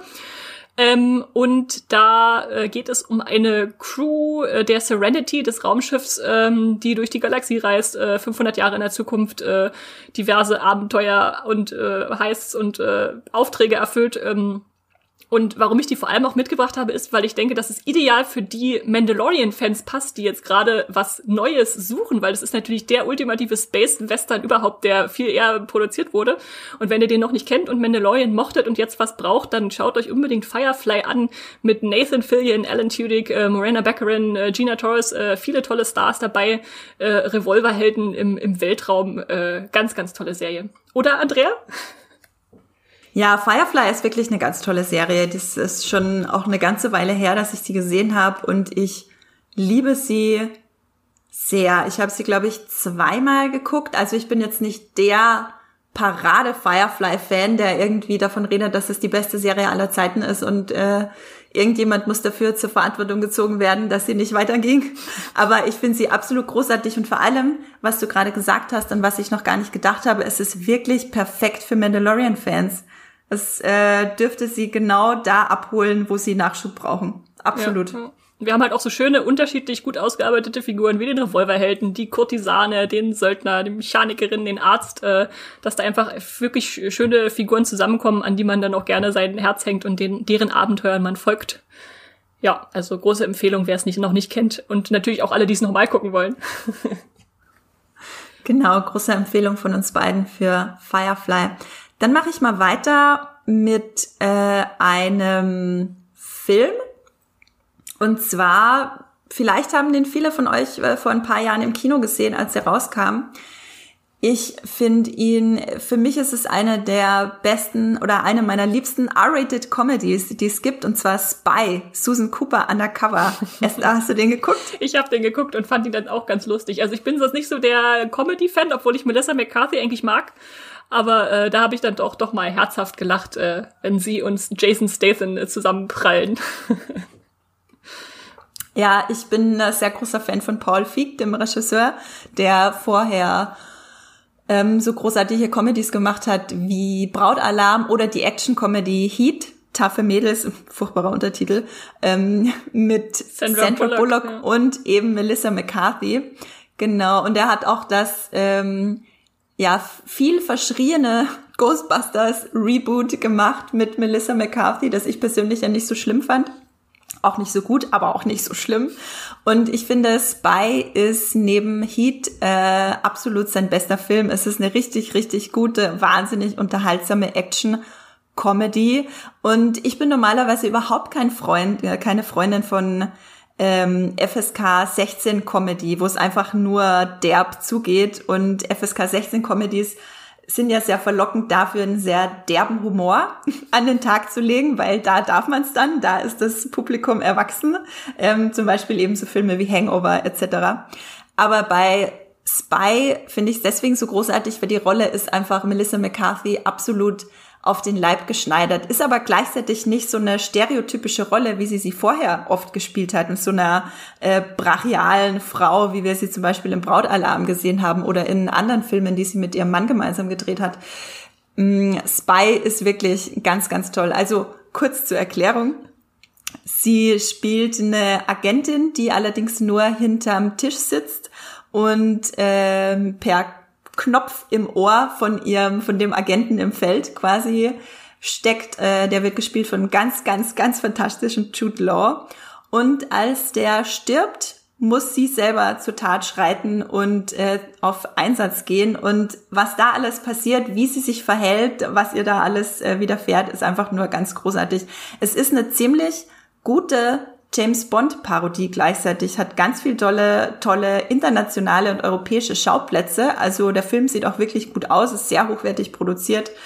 Ähm, genau, für alle Fans von Actionkomödien kann ich den absolut empfehlen. Das klingt doch gut, auf jeden Fall. Na, wenn du jetzt einen Film hattest, dann mache ich auch mit einem Film weiter, damit man uns nicht vorwerfen kann, dass wir ein reiner Serienpodcast sind, sondern ein Streaming-Podcast. Also wir haben auch zwei Filme mindestens genannt jetzt. Und zwar habe ich noch ausgewählt Wächter der Nacht. Da war ich ganz verblüfft, uh. den in der Liste der neuen Disney Plus bei Star äh, Filme zu sehen. Das ist eine russischer Fantasy-Film von äh, Timur Beckmann-Betov. Ähm, den kennen wahrscheinlich viele von seinen eher amerikanischen Filmen, die danach kamen. Also Wanted mit James McAvoy und Angelina Jolie, dem Ben Hur Remake, Abraham Lincoln, Vampire Hunter. Das sind jetzt alle nicht so die Filme, die ihn empfehlen würden als äh, besonders tollen Regisseur, den man sich angucken muss. Aber ähm, Wächter der Nacht hat mich damals sehr, sehr stark beeindruckt und geprägt. Ich habe nämlich da im Kino immer den Trailer für gesehen, der super gruselig war. Da zog sich jemand irgendwie so ein Schwert aus dem Rücken hinten raus und das äh, hat mir ewig nachgehängt. Und dann dachte ich, jetzt muss ich mir den angucken gehen, um dieses Trauma zu überwinden. Und es ist ein wirklich sehr, sehr düster, dreckiger äh, Fantasy-Streifen mit ganz viel Action und die der Schlacht zwischen Mächten des Tages und des, der Nacht. Äh, Gut und Böse verschwimmt dann da auch so ein bisschen. Es gibt Vampire und Gestaltwandler und ja, im Moskau der Gegenwart äh, tummeln die sich da. Ähm, und äh, der hat mich danach dann auch dazu inspiriert, die Buchvorlagen zu lesen von äh, Sergei Lukjanenkov. Da gibt's dann Wächter der Nacht, Wächter des Tages, Wächter des Zwielichts, die auch alle super sind, aber ganz anders als die Filme. Also ihr braucht da kein irgendwie Buchvorwissen, um euch den Film anzugucken. Und ich bin mal gespannt. Ich habe den tatsächlich jetzt ein paar Jahre nicht gesehen, ob der immer noch so gut ist wie in meinem Kopf. Das werde ich dann nachprüfen können jetzt endlich mal wieder. Aber wenn ihr mal ein bisschen eine andere Fantasy-Vision braucht, die richtig äh, ja so ein bisschen abgeranzt daherkommt und dadurch dann fasziniert, dann schaut euch Wächter der Nacht an. Hast du den gesehen, Andrea? Ja, ich habe den auch im Kino gesehen ah. damals und mir ging's genau wie dir. Ich habe davor auch immer den Trailer gesehen und dachte, krass, den muss ich gucken. Und ich weiß nicht, wie alt waren wir denn da, als der rauskam? Das war noch zur Schulzeit, ne? Ja, ich habe mal nachgerechnet, als sind sie im selben Jahr geboren. Da müssen wir so 14, 15 gewesen sein, glaube ich. Und das ist natürlich, da ist man dann sehr beeindruckt von, von was ja. auch, man so einen Schnipsel, den man nur mal sieht und dann, der dann ewig im Kopf hängen bleibt auch. Ja. Ja, total. Also ich vermute mal, dass ich eher 15 war. Ich glaube, mit 14 hätte ich mir das noch nicht im Kino angeguckt. Eher 15, 16 vielleicht. Irgend sowas mhm. auf jeden mhm. Fall. Und wahrscheinlich ich habe den auch, auch seitdem nicht mehr. Wahrscheinlich war der auch ab 16, glaube ich. Also ich glaube nicht, dass da als 15-Jähriger jemand reingelassen wurde. wahrscheinlich waren wir, äh, sind wir gerade 16 geworden und dann sofort ins Kino gehuscht. Ähm, ich habe den Film damals im Kino gesehen, seitdem nicht mehr, aber als ich gesehen habe, dass du den heute nennst, habe ich auch richtig Lust bekommen, den wieder zu gucken. Ich habe den auch absolut positiv und beeindruckend abgespeichert. Machen wir Groupwatch, damals, Andrea. als ich 16 war. ja, total. Genau, Wächter der Nacht. Guckt euch das auf jeden Fall mal an. Dann mache ich jetzt mit der Serie weiter, weil ich habe danach nur noch Filme zu empfehlen. Ähm, daran merkt man auf jeden Fall auch, dass weit mehr Filme als Serien äh, bei Star, bei Disney Plus landen gerade. Und zwar eine Serie, die ihr vermutlich alle kennt. Und trotzdem möchte ich sie euch nochmal ans Herz legen, weil es eine meiner absoluten Lieblingsserien ist. Und zwar Desperate Housewives. Ihr werdet euch jetzt denken, äh, so wie Esther. da waren meine Gedanken hörbar. Dann bitte äh, überzeuge äh, mich davon. Äh, Genau, von Esther weiß ich nämlich, dass sie dann nie in die Serie wirklich reingefunden hat. Es liegt bei mir vermutlich daran, dass ich, dass Desperate Housewives für mich neben Lost die erste Serie war, wo ich das ganz, ganz große Mitfiebern mit Figuren äh, entdeckt habe, beziehungsweise das Mitfiebern mit Figuren und das emotionale Involviertsein in Figuren in ähm, äh, reale, also nicht reale Figuren, aber keine Animationsserien, sondern Live-Action-Figuren, Realfilm, Realserienfiguren geweckt wurden. Und im Nachhinein finde ich es auch recht stimmig, weil ich eigentlich alle Serien von Mark Cherry ganz toll fand. Er hat zuletzt Why Women Kill gemacht. Das ist auch eine großartige äh, Serie, wo ihr euch die erste Staffel angucken solltet. Mark Cherry macht Serien für ein queeres Publikum ohne wirklich viel queere Storylines, habe ich manchmal das Gefühl tatsächlich. ähm, in Desperate Housewives, ihr wisst es wahrscheinlich alle, geht es um die Wisteria Lane, wo verschiedene Familien beziehungsweise ähm, alleinerziehende Mütter, Eltern ohne Kinder wohnen und es geht um fünf Frauen, die ihren Alltag bestreiten müssen in den verschiedensten Rollen. Es gibt äh, Terry Hatcher, die aus Lois and Clark äh, damals bekannt war, spielt äh, eine alleinerziehende Mutter. Dann gibt's die äh, Familienmutter von, ich glaube, fünf Kindern oder so, gespielt von Felicity Huffman, die absolut umwerfend ist. Dann gibt's das kinderlose Promi-Ehepaar, Ehepaar, wo Eva Longoria die äh, Frau spielt und noch weitere. Und es ist eine ganz, ganz spannende Mischung aus Thriller, Drama und Comedy. Also es hat eine sehr, sehr zackige, unterhaltsame Erzählweise.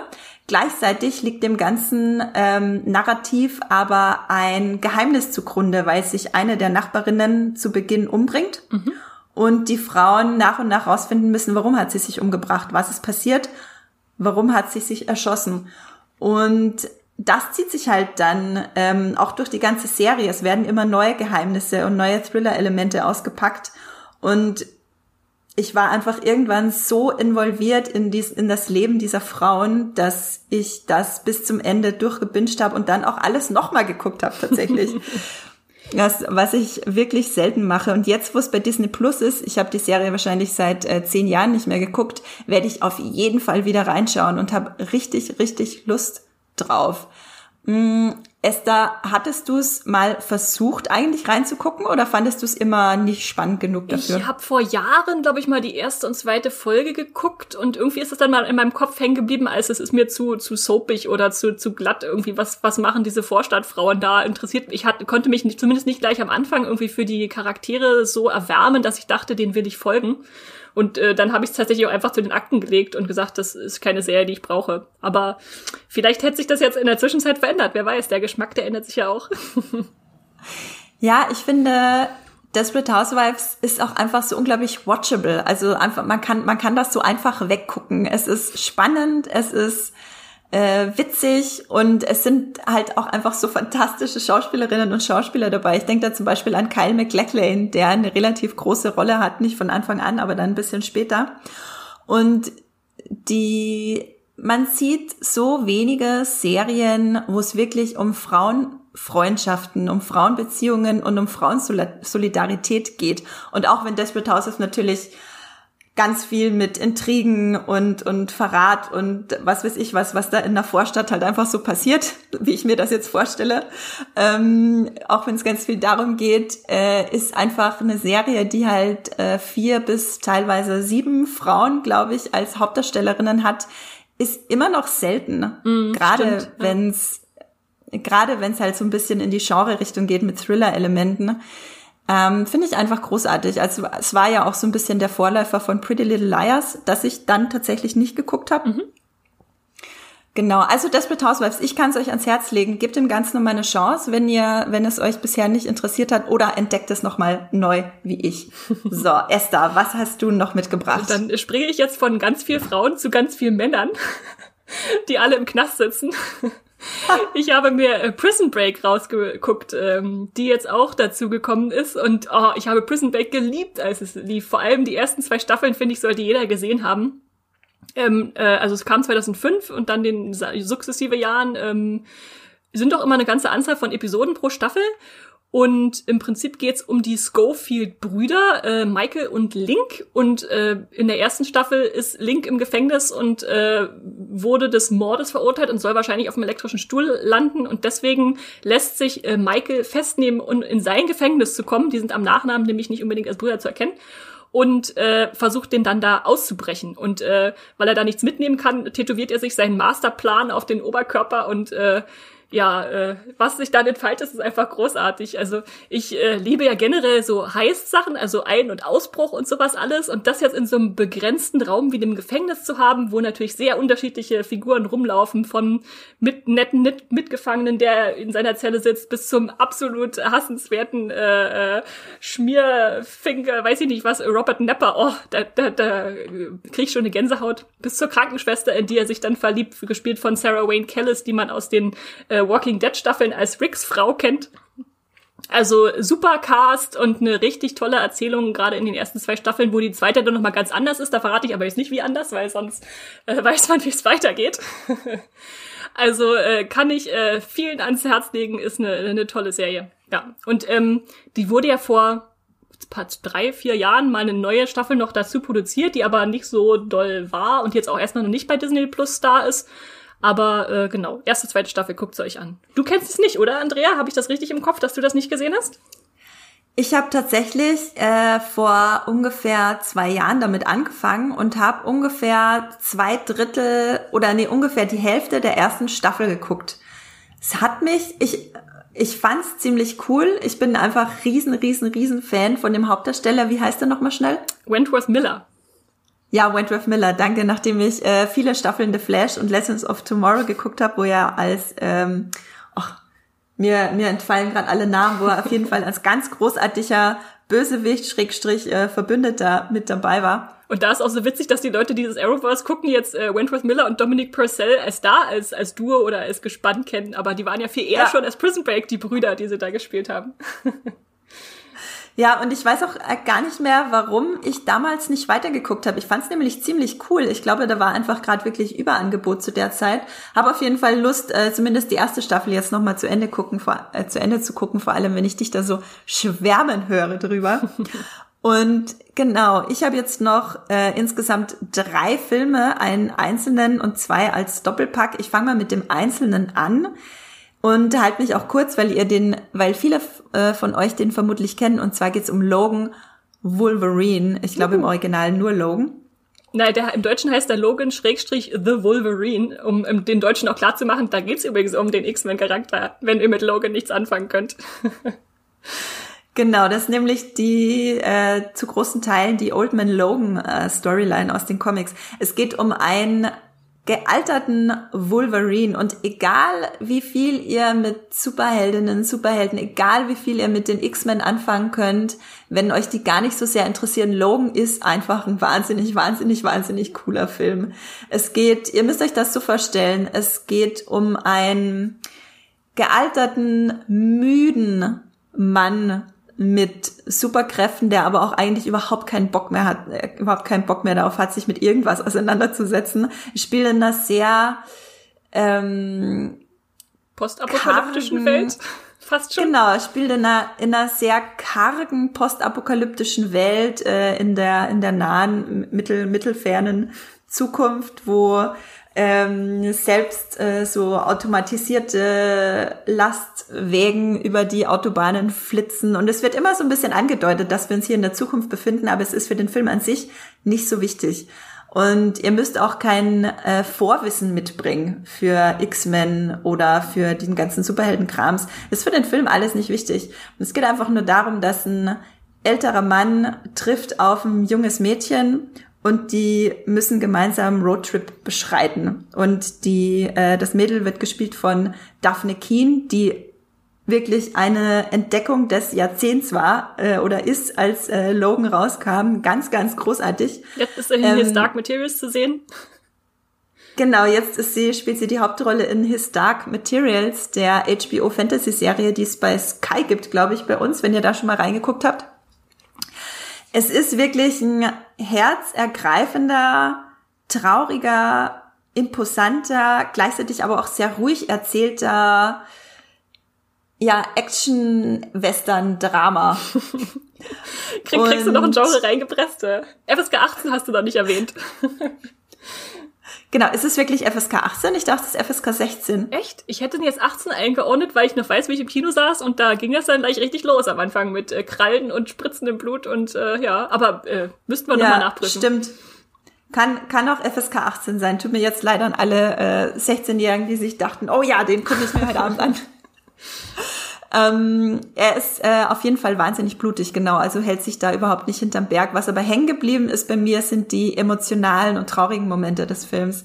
Genau, Logan kann ich euch absolut ans Herz legen. Esther, was ist dein letzter Tipp, den du mitgebracht hast? Als letzter Tipp, und Logan kann ich natürlich auch sehr unterschreiben, ist äh, Natürlich habe ich Buffy mitgebracht. Was, was soll ich drum rumreden? Äh, Natürlich. Ich habe es ja im letzten Podcast immer mal schon äh, fallen lassen, dass ich das letzte Jahr endlich mal Buffy nachgeholt habe. Und am 31. Dezember hatte ich es dann zu Ende geguckt. Ähm, sieben Staffeln gibt's, äh, die von 97 anfingen.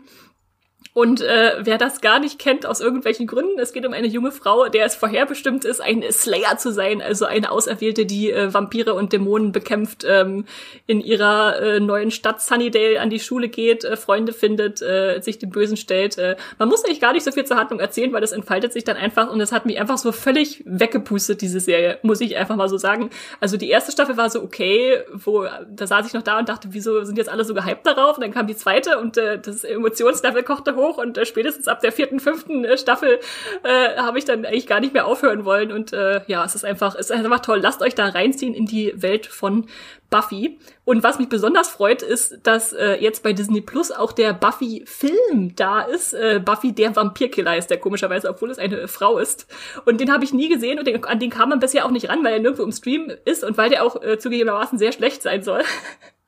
Aber mein Vollständigkeitsherz hat immer gesagt, guck dir diesen Film an. Die Serie fängt ja relativ abrupt, sage ich mal, an, dass sie da schon alle ihre Kräfte hat und alles. Und der Film erzählt, glaube ich, wie eine junge Frau zu ihren Kräften kommt. Ganz andere Darsteller und alles, aber trotzdem, äh, ja, weiß ich schon, was ich heute Abend mache. Großartig, ja, da freue ich mich tatsächlich auch drauf. Äh, Buffy ist auch eine der wenigen Serien, die ich mindestens zweimal, genau, zweimal zur Gänze durchgeguckt habe und ich liebe sie abgöttisch.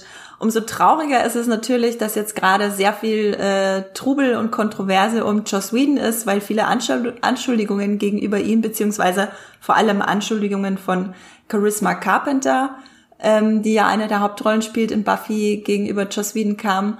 Und ähm, er ein, ja, eine sehr fragwürdige, äh, sehr ähm, ja, problematische Person zu sein scheint. Aber nichtsdestotrotz ist Buffy ja auch ein Gemeinschaftswerk und Buffy ist bedeutet mir auch einfach so unglaublich viel. Ich äh, könnte die Serie einfach auch gar nicht loslassen. Wir geben das, das nicht ist, her. Ähm, nee, Buffy, Buff, den, mein Buffy-Fandom gebe ich nicht her. Äh, da kann Joss Whedon machen, was er will. Genau, ist im Prinzip also ein bisschen ähm, wie letztens in einem Harry Potter Podcast, als wir gesagt haben, wenn man J.K. Rowling äh, jetzt mit Vorsicht äh, genießen und äh, gucken sollte, was sie so von sich gibt, heißt das natürlich nicht, dass man nicht äh, anfangen muss, Harry Potter zu hassen, aber genau einfach das immer mitdenken und äh, Firefly ist natürlich auch von Joss Whedon, da haben wir jetzt gleich zwei Joss Whedon Tipps bei uns drinne, aber nichtsdestotrotz ist es natürlich wunderbar, dass Buffy jetzt da ist bei Star, bei Disney Plus und ich find's witzig, dass wir auch immer mal wieder ähm, Zuschriften kriegen von äh, Hörerinnen und Hörern, die sagen, oh, mach doch mal einen Buffy Podcast. Ähm, wir, wir haben uns das auch schon lange auf die Fahne geschrieben. Wir müssen nur noch auskämpfen, wer da rein darf. Genau, das ist nämlich gar nicht so leicht. Ich glaube, Buffy ist eine der beliebtesten Serien bei uns in der, in der Redaktion. Also mir fallen da sofort fünf Leute ein, die sich äh, wahrscheinlich die Köpfe einschlagen, um deinem Podcast mit dabei zu sein. genau, aber jetzt haben wir schon mal abgehakt, dass wir es äh, lobend erwähnen als eine Serie, die man sofort gucken sollte, wenn man Star bei Disney Plus äh, anmacht und reinschaut. Genau, und dann schließe ich diese äh, Lobeshymne an verschiedene Highlights bei, bei Disney Plus ab mit einem Indie-Sci-Fi Doppelpack. Und ich weiß, äh, einen der beiden Filme, nämlich I Origins, hatte, wollte Esther auch bei sich äh, in ihre Highlights packen und ich habe ihn dann einfach weggeschnappt und meinte, haha, ich mache da einen Doppelpack draus mit dem anderen Film der auch des äh, selben ist. Regisseurs, der auch hervorragend ist, nämlich Another Earth. Also das sind zwei kleinere, äh, kleiner budgetierte, aber unfassbar großartige und sehr emotionale Science-Fiction-Filme. Ähm, genau, Titel wie gesagt Another Earth und I Origins. Und die sind beide von dem Regisseur, äh, von dem US-amerikanischen Regisseur Mark Cahill wobei er bei I Origins alleine, ähm, glaube ich, geschrieben und Regie geführt hat. Bei Another Earth hat seine Lebenspartnerin, wenn ich das richtig gelesen habe, die grandiose Brit Marling mitgeschrieben und Co-Regie geführt, die ihr mit Sicherheit aus der Netflix-Serie The OA kennt. Da hat sie nämlich ihre ganz eigene Sci-Fi-Serie kreiert und ist damit zu Netflix gegangen. Äh, also falls ihr The OA kennt und mögt, dann weiß ich gar nicht, was euch bisher äh, davon zurückgehalten hat, Another Earth und I Origins zu gucken. Wenn ihr OA nicht kennt, auch egal. Ähm, die Filme sind auch definitiv was, wenn ihr mit Sci-Fi gar nicht so viel anfangen könnt. Es sind nämlich wirklich schöne, emotionale Erzählungen über das Leben. Und ich möchte auch gar nicht zu viel über den Inhalt verraten, vielleicht nur kurz ein paar Worte. Esther, möchtest du ganz kurz I Origins umreißen? Das ist schwer. Ich will nämlich auch gesagt, man darf nicht so viel verraten, aber es geht im Prinzip ja. um ein paar Molekularbiologen, die eine große Entdeckung machen, die die Welt verändern könnte. Und das Schöne an sowohl iOrigin als auch Another Earth ist ja, dass dieses so ein bisschen für mich so ein Slow Burner, also sich so ein ganz langsam entfaltendes äh, Konzept ist, was sich da aufmacht. Also man muss ja jetzt keine großen Weltraumschlachten erwarten, sondern es ist so Sci-Fi ganz pointiert und äh, irgendwie im Kleinen aufgemacht und das macht es besonders schön, dass das auch so ruhig vonstatten gehen kann. Und deshalb verbinde ich das auch witzigerweise immer mit Brit Marlin, der Darstellerin. Äh, wenn, wenn die einen Cypher-Film macht, denke ich, oh, ist das wieder was in die Richtung, muss ich gleich mal reingucken. Genau, äh, was ich vergessen habe zu sagen, Brit Marlin spielt ja auch mit in beiden Filmen. Mhm. Ähm, in I Origins äh, eine kleinere Rolle, da spielt sie die äh, Frau beziehungsweise die spätere Frau des Hauptdarstellers, gespielt von Michael Pitt. Übrigens bei I Origins für alle Walking Dead Fans ist auch Stephen Yeun dabei in der Nebenrolle. Ähm, das war das erste Mal, dass ich Stephen Yeun gesehen hatte, glaube ich, als I Origins rauskam. Glenn. genau, den ihr natürlich als äh, den großartigen Glenn aus äh, The Walking Dead kennen, absoluter Fanliebling von bestimmt allen. Ich unterstelle euch das jetzt mal. Genau, und in Another Earth spielt sie tatsächlich auch die Hauptrolle, Brit Marlin. Das ist ebenfalls Another Earth ist äh, einer dieser Filme, der mich emotional so sehr mitgenommen hat, wie kaum ein anderer tatsächlich, äh, mit einer Geschichte, die sich ganz langsam und sehr ja, schwermütig, möchte man sagen, entfaltet. Also es sind beides äh, melancholische Filme, die aber durch eine extrem spannende Geschichte auch äh, total fesseln. Also die Gedankenspiele, die da vollzogen werden in den Filmen, sind doch einfach sehr clever, ähm, wie sich das alles entfaltet. In Another Earth spielt sie eben ähm, eine junge Frau in einer Welt, wo plötzlich eine zweite Erde am Himmel erscheint. Also ihr müsst euch das vorstellen, von einem auf einen anderen Tag gucken die Leute in den Himmel und plötzlich ist da eine zweite Erde. Sie ist so ein, schon ein Stück weg, aber zum Beispiel, glaube ich, weiß, weiß gar nicht ungefähr so weit weg wie der Mond. ich, ich weiß gerade nicht, aber man gesagt, könnte ja. problemlos, genau, man könnte problemlos hinfliegen und mal Hallo sagen. Und ähm, genau, sie hat eine schwere Vergangenheit und das äh, vermischt sich dann alles äh, mit dem Schicksal von einem Mann. Genau. Mehr, mehr verrate ich jetzt gar nicht. Weil auch hier ist es besser, umso weniger man weiß und umso mehr man sich dann unvoreingenommen reinziehen lässt. Also, Another Earth und I Origins von Marke Hill und Britt Marling. Sci-Fi Doppelpack. Die könnt ihr auch hintereinander gucken, wenn ihr das emotional aushaltet. Genau, also das waren unsere zehn großen Highlights plus natürlich ganz wichtig Love Victor, den wir schon als Original reingeschmuggelt haben. Esther, was würdest du jetzt als Fazit zum Abschluss sagen? Ähm, wie findest du die neue Themenwelt Star? Ich, äh, sie macht mich auf jeden Fall sehr, sehr neugierig und ich äh, weiß schon, wo ich die nächste Woche verbringen werde. ähm, also einfach schön, dass jetzt äh, so ein volles Programm wieder da ist, was es zu erforschen gibt, nachdem man sich jetzt schon irgendwie an das Alte so ein bisschen gewöhnt hatte. Und äh, ja, da freue ich mich einfach drauf, sich da reinzustürzen und äh, Altes und äh, Neues zu entdecken. Ja, auf jeden Fall. Ähm, ich glaube, ich bin da so ein ganz kleinen Ticken, also nicht kritischer, vielleicht pessimistischer als du. Ich habe ein bisschen das Gefühl, dass das jetzt wieder, genauso wie beim Start von Disney Plus, äh, ein Riesenkatalog äh, uns vor die Nase gesetzt wird. Mhm. Und wir gehen da mit viel Nostalgie und Liebe an diese Sachen ran und gucken ganz viel, holen ganz viel nach. Und dann ist es in ein paar Monaten wieder erschöpft und wir sitzen wieder so ein bisschen auf dem Trockenen. Mal gucken, was Disney bis dann einkauft. Genau, äh, mal gucken, was Disney noch so hervorkramt. Äh, sie werden natürlich weiterhin eifrig produzieren, um mit der Konkurrenz mitzuhalten. Und das Gute ist ja dran, dass es abgesehen, äh, unabhängig von Star, viele Originals gibt, die ich ja vorhin schon erwähnt habe. Genau. Wir hatten da auch ganz, ganz viele Podcasts in letzter Zeit, äh, beziehungsweise die letzten äh, eineinhalb Jahre über zu Disney Plus. Da werde ich euch gleich noch ein paar aufzählen, die ihr unbedingt hören könnt, wenn ihr mit dieser Folge durch seid. Ich glaube genau, also Star. Ich glaube übrigens nur, dass es längst noch nicht alles ist. Also klar, hört sich das jetzt unglaublich viel an 336 äh, Filme und Serien. Aber gerade wenn man jetzt zum Beispiel auf so Sachen wie Wächter der Nacht guckt, dann frage ich mich, wo ist denn Wächter des Tages? Da gibt's doch noch eine Fortsetzung zu. ich glaube, da wird dann noch was hinterhergeschossen werden jetzt nach und nach, dass sie sich dann doch noch ein bisschen was aufgehoben haben, was immer noch kommen kann, um Neuheit oder zumindest Neues im Katalog zu bieten. Ja, da bin ich auf jeden Fall auch sehr gespannt. Und ich bin auch ähm, extrem gespannt auf die ganzen Marvel-Eigenproduktionen, die da jetzt nach und nach noch kommen sollen. Falcon and Winter Soldier, wie gesagt, startet dann im März. Äh, Wonder Vision ist ja auch ganz, ganz toll. Da hatten wir auch letzte Woche oder vor zwei Wochen einen Podcast dazu.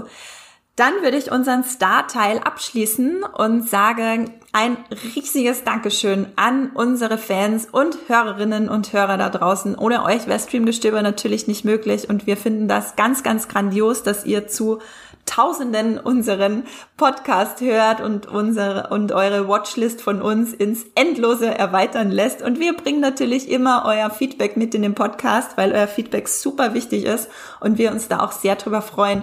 Esther, ich glaube, du hast was mitgebracht. Ja, wir haben eine Zuschrift bekommen von, äh, ich glaube, Fludewitsch wird's ausgesprochen. Ähm, und da wird geschrieben, schön, dass es euch gibt. Ein großes Lob an alle Beteiligten. Tatsächlich bin ich erst vor Weihnachten auf euch gestoßen und habe inzwischen fast alle Podcasts nachgeholt. Ich bewundere, äh, wie ihr mit einem solchen Enthusiasmus und guter Laune jedes Mal an den Podcast rangeht. Für euer exzellentes Wissen einen dicken Daumen hoch. An Andrea und alle anderen der Crew, macht weiter so. Wenn ein neuer Podcast rauskommt, werde ich erstmal mit Thanos Worten kommentieren. Das zaubert mir doch ein Lächeln ins Gesicht. Also ich glaube, wir wurden noch nie so auf so nette Weise mit Thanos verglichen. Oder in Zusammenhang gebracht. Äh, vielen, vielen Dank, äh, Fludewitsch.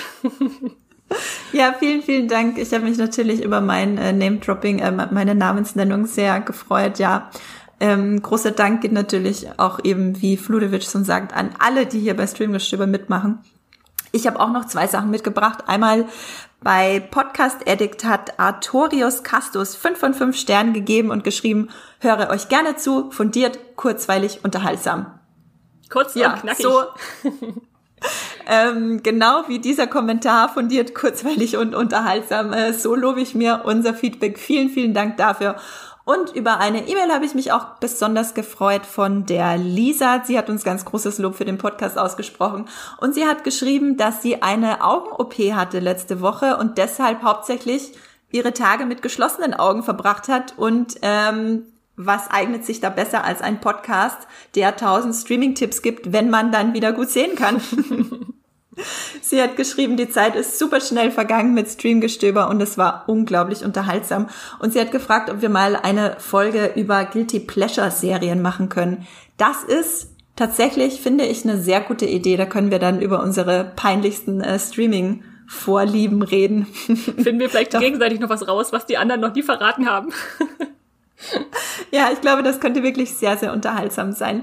Ja, vielen, vielen Dank für euer Feedback und wenn ihr uns unterstützen wollt, dann bewertet uns sehr, sehr gerne überall dort, wo man uns bewerten kann. Das geht zum Beispiel bei Apple Podcast oder bei Podcast Addict. Ihr könnt dort auch Kommentare schreiben, ihr könnt eine Sternebewertung abgeben und abonnieren könnt ihr uns natürlich auch bei Spotify und allen Podcast-Apps, die es da draußen so gibt. Und womit ihr uns tatsächlich am meisten weiterhelft, ist, wenn ihr uns weiterempfehlt. Wenn ihr gerne Streamgestöber hört und euch denkt, ach Mensch, das wäre ja eigentlich cool, mal mit meinen Freundinnen und Freunden über die Streaming-Tipps zu reden, die ich im Streamgestöber immer höre, dann empfehlt uns einfach weiter und wir versprechen euch auch alle anderen zu überzeugen, zu gucken, was ihr guckt. Für ein besseres Miteinander. Dafür sind wir da. Genau, ganz ähm, uneigennützig.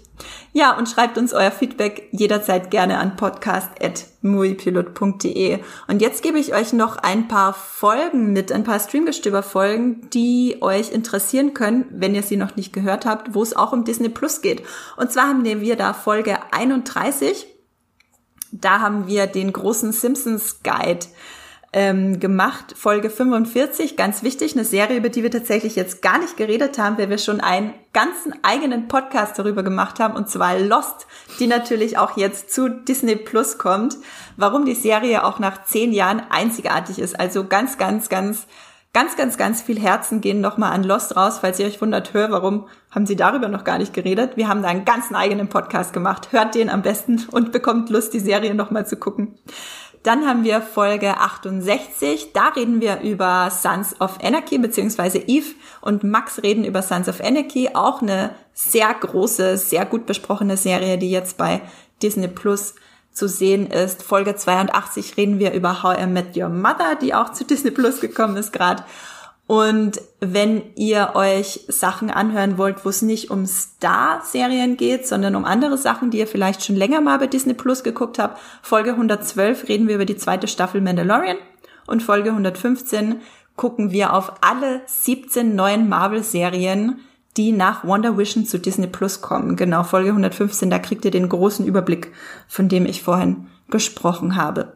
Esther, sag mal, wo kann man dich denn außerhalb des Podcasts lesen? Oh, was glaubst du denn? ähm, mich gibt's natürlich äh, zu finden bei Moviepilot. Da schreibe ich erst Esther Stroh oder Straw Star und manchmal poste ich Sachen bei Instagram und Twitter, wenn mir gerade danach ist. Dann gibt's mich da auch zu finden als Straw-Star. Hat nichts mit Disney Star zu tun. ja, zum Beispiel gibt's bei Esther bei Instagram dann so Sachen wie ein äh, Baby-Yoda-Schneemann zu sehen, der dann auch auf sehr großen Instagram-Kanälen landet, weil ihn alle fotografieren und äh, teilen. Nur mal so als Hinweis, falls ihr euch dieses kleine äh, Meisterwerk aus Schnee und Eis angucken wollt. auf Esthers Instagram-Kanal, genau, Straw Star. Ähm, mich findet ihr unter, ja, meinem Namen, Andrea Wöger bei Instagram und Twitter und bei Moviepilot findet ihr mich unter Science Fiction klein und zusammengeschrieben. Da schreibe ich gerade sehr viel über The Blacklist. Leider nicht bei Disney Plus, ähm, aber bei Amazon und Netflix, glaube ich. Genau. Ja, dann bleibt mir noch zu sagen, danke fürs Zuhören. Schön, dass ihr dabei wart heute ähm, bei unserem bei unserer Diskussion über die neue Themenwelt von Disney Plus Star 336 Filme und Serien. Ich finde, Esther, wir haben das ganz gut hinbekommen, die große Fülle runterzubrechen. Was meinst du? Ja, mal gucken, ob wir Zuschriften kriegen, dass unseren lieben Zuhörerinnen und Zuhörern der Kopf schwirrt. Aber ich glaube, wir haben da ganz schön viel rausgefeuert, dass ihr jetzt erstmal viel Ideen habt, was ihr gucken könnt. Genau, äh, gebt uns mal Bescheid, schickt uns mal eine E-Mail und gebt uns Bescheid, wie viele Titel heute durch diesen Podcast auf eurer Watchlist gelandet ist, äh, sind. Das, äh, das würde mich sehr interessieren. Oder kanntet ihr schon alles, über das wir heute geredet haben? Das kann natürlich auch sein, weil bis auf die Originals gibt's die Sachen ja teilweise schon länger. Genau, dann ähm, sage ich danke, danke, danke fürs Zuhören. Bleibt gesund, ihr Lieben, bleibt zu Hause. Ihr habt ja viel zu tun auf eurer Couch vom Fernseher und streamt was Schönes. Tschüss. Ciao. Das war die neue Folge Streamgestöber. Abonniert uns bei Spotify, Apple oder der Podcast-App eures Vertrauens und wir freuen uns auch ganz besonders über eure Bewertungen. Die Musik wurde aufgenommen und produziert von Tomatenplatten. Feedback und Wünsche gehen an podcast.muipilot.de wie ihr mit eurer Sprachnachricht im Podcast landet, erfahrt ihr in den Shownotes und unter www.muipilot.de slash podcast.